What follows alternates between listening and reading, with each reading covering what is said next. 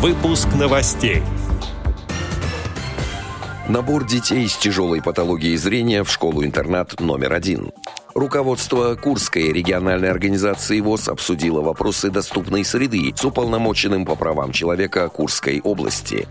Далее об этом подробно в студии Алишер Канаев. Здравствуйте. Как сообщает Медиавоз, 17 января 2022 года председатель Курской региональной организации ВОЗ Руслан Тихонов встретился с уполномоченным по правам человека в Курской области Владимиром Фирсовым. Участники встречи обсудили вопросы обеспечения на территории региона доступной среды для людей с инвалидностью и маломобильных граждан.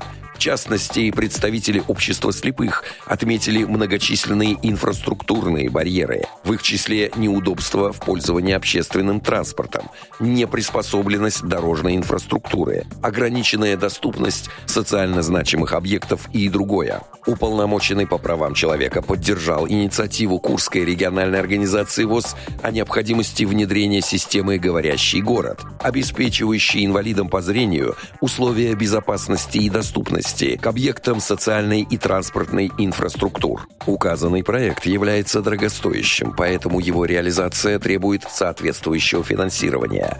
Однако уполномоченный считает, что возможно запустить пилотный проект на базе нескольких социально значимых для незрячих учреждений.